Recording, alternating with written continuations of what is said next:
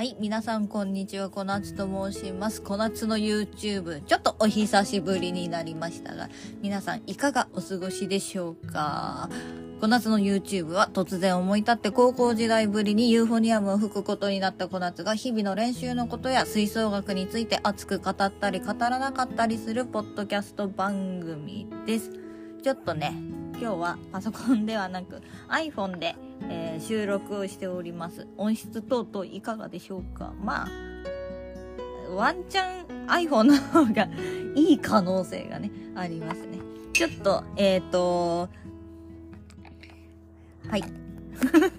えっとですね、ちょっとカチカチ言ってすいませんね。えっ、と、今日は、えー、私ね、あのまあ、どっかで配信で多分言ったと思うんですけど、えっと、吹奏楽の団体に入る時にですね、最初楽器 UFO、まあ、今はもう買っちゃったんですけど、えっと、持ってなかったんで、えっと、バリトンっていうのをね、お借りしてたんですよ。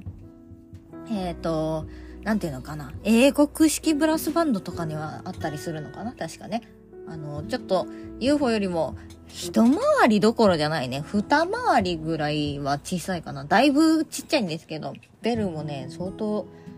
あーホルンとかぐらいしかないかなうん。ホルンよりちっちゃいか。うん。まあそんな感じのね、楽器をちょっとね、お借りして、えー、吹いてたんですけど、まあ、せっかくね、UFO を手にすることができまして、えー、お借りしてた楽器をですね、綺麗にして返そうっていうので、今、磨きながら、はい、えー、おしゃべりをしているところでございます。ながらで失礼いたします。皆さん、あの楽器のお手入れって何使ってますか？まあもちろんね、えっ、と、銀メッキだったら、ヤマハのシルバーポリッシュとか、えっ、と、メッキじゃなくて、なんだ、ラッカー仕上げだったら、ラッカーポリッシュを使ったりっていうのはね、あると思うんですけど、えっと、基本的には、UFO って銀メッキを使ってる人が割と多い気がしますね。金色もたまに見るか、でも。うん。でもあんまりラッカー仕上げの UFO 吹いてる人って、私の周りではちょっと見たことないな。あの、私がね、所属しているの、あの、別に隠さな、全然隠さないんですけど、えっと、廿日市吹奏楽教室っていうところでね、今吹いてるんですけど、現在ユーフォニアム自体は、えっと、私を入れて3人います。で、えっと、1人は、えっと、YEP621 っていうやつの、まあ、いわゆる太管っていうやつを使っていて、で、もう一人は私と同じヤマハの YEP の 321S っていうのを使ってます。うん。なんで、えっと、で、あ、その 321S と 621S なんで、どっちもね、銀メッキ仕上げなんですよね。で、私も今まで、まあ散々ね、UFO、UFO 吹いてて、えっ、と、まあ散々っていうほどでもないか、まあ学生時代含めたらね、UFO 結構吹いてる人何人か見てますけど、まあ学校の備品とかもね、まああるんで、なかなかあれですけど、基本的には銀メッキの人が多い気がしますね。うん。銀の UFO 吹いてるよっていう方がいたら、ぜひぜひね、教えていただきたいんですけど。で、ああ、梨を戻したね。うん。えっと、なんで、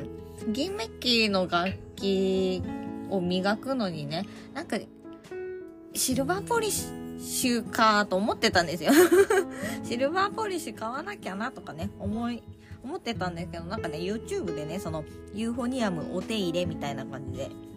調べてたら、時々ね、バズのシルバークリーナーっていうのが出てたんで、なんか、え、私が学生の頃こんなのあったかなと思って、なんか、ちょっと気になるじゃん と思って買ってみたんですよ。で、今それを使ってね、磨いてるんですけど、これがね、えっと、音声配信でお届けするのもなん、なんだかなという感じなんですけれども、えっと、まあ、ちょっとね、調べてもらったらね、出てくるかなと思うんですけどね。あのー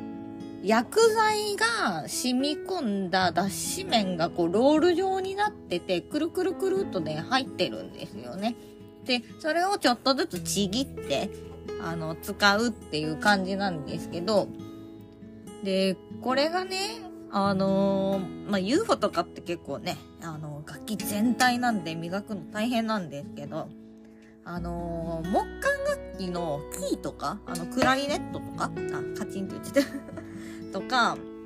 ああいうのをね、あのー、磨くとすごいいいみたいなんですよ。そういう細かいところが、あのー、磨きやすいっていうので、結構ね、皆さん、割と、金管楽器だけじゃなくって、えっと、木管楽器使われてる方、まあ、あの、フルートとかもね、うん。もう結構ね、あの、使ってる方がいるみたいで、で、あ、どんなもんかなと思ってね、買ってみたんですよ。お値段はね、千、1200円とかだったかな。いや、もうなんか、いろんなものと買ったんで、えっ、と、違ってたらごめんなさいね。うん。で、買って、使ってみてるんですけど、すごいですよ。あのー、非常にね、気持ちがいいぐらいピカピカになります。まあ別にね、シルバーポリッシュが悪いってわけじゃないんですけどね、あのー、本当に、え、新品になったじゃんみたいな感じの綺麗さがね、蘇るんですよね。本当にすごい。で、しばらくね、汚れがつきにくくなるっていうことなんで、あのー、非常にね、あのー、シルバーポリッシュ今、ちょうど切らしちゃったなっていう方はね、あのー、バズのシルバークリーナーね、あの、おすすめしたいなと思います。はい、今ね、えっ、と、吹いてるとこなんですけどこれね、見てもらうのが多分、絶対一番早いんだけどね、あの、本当にピカピカになるんで、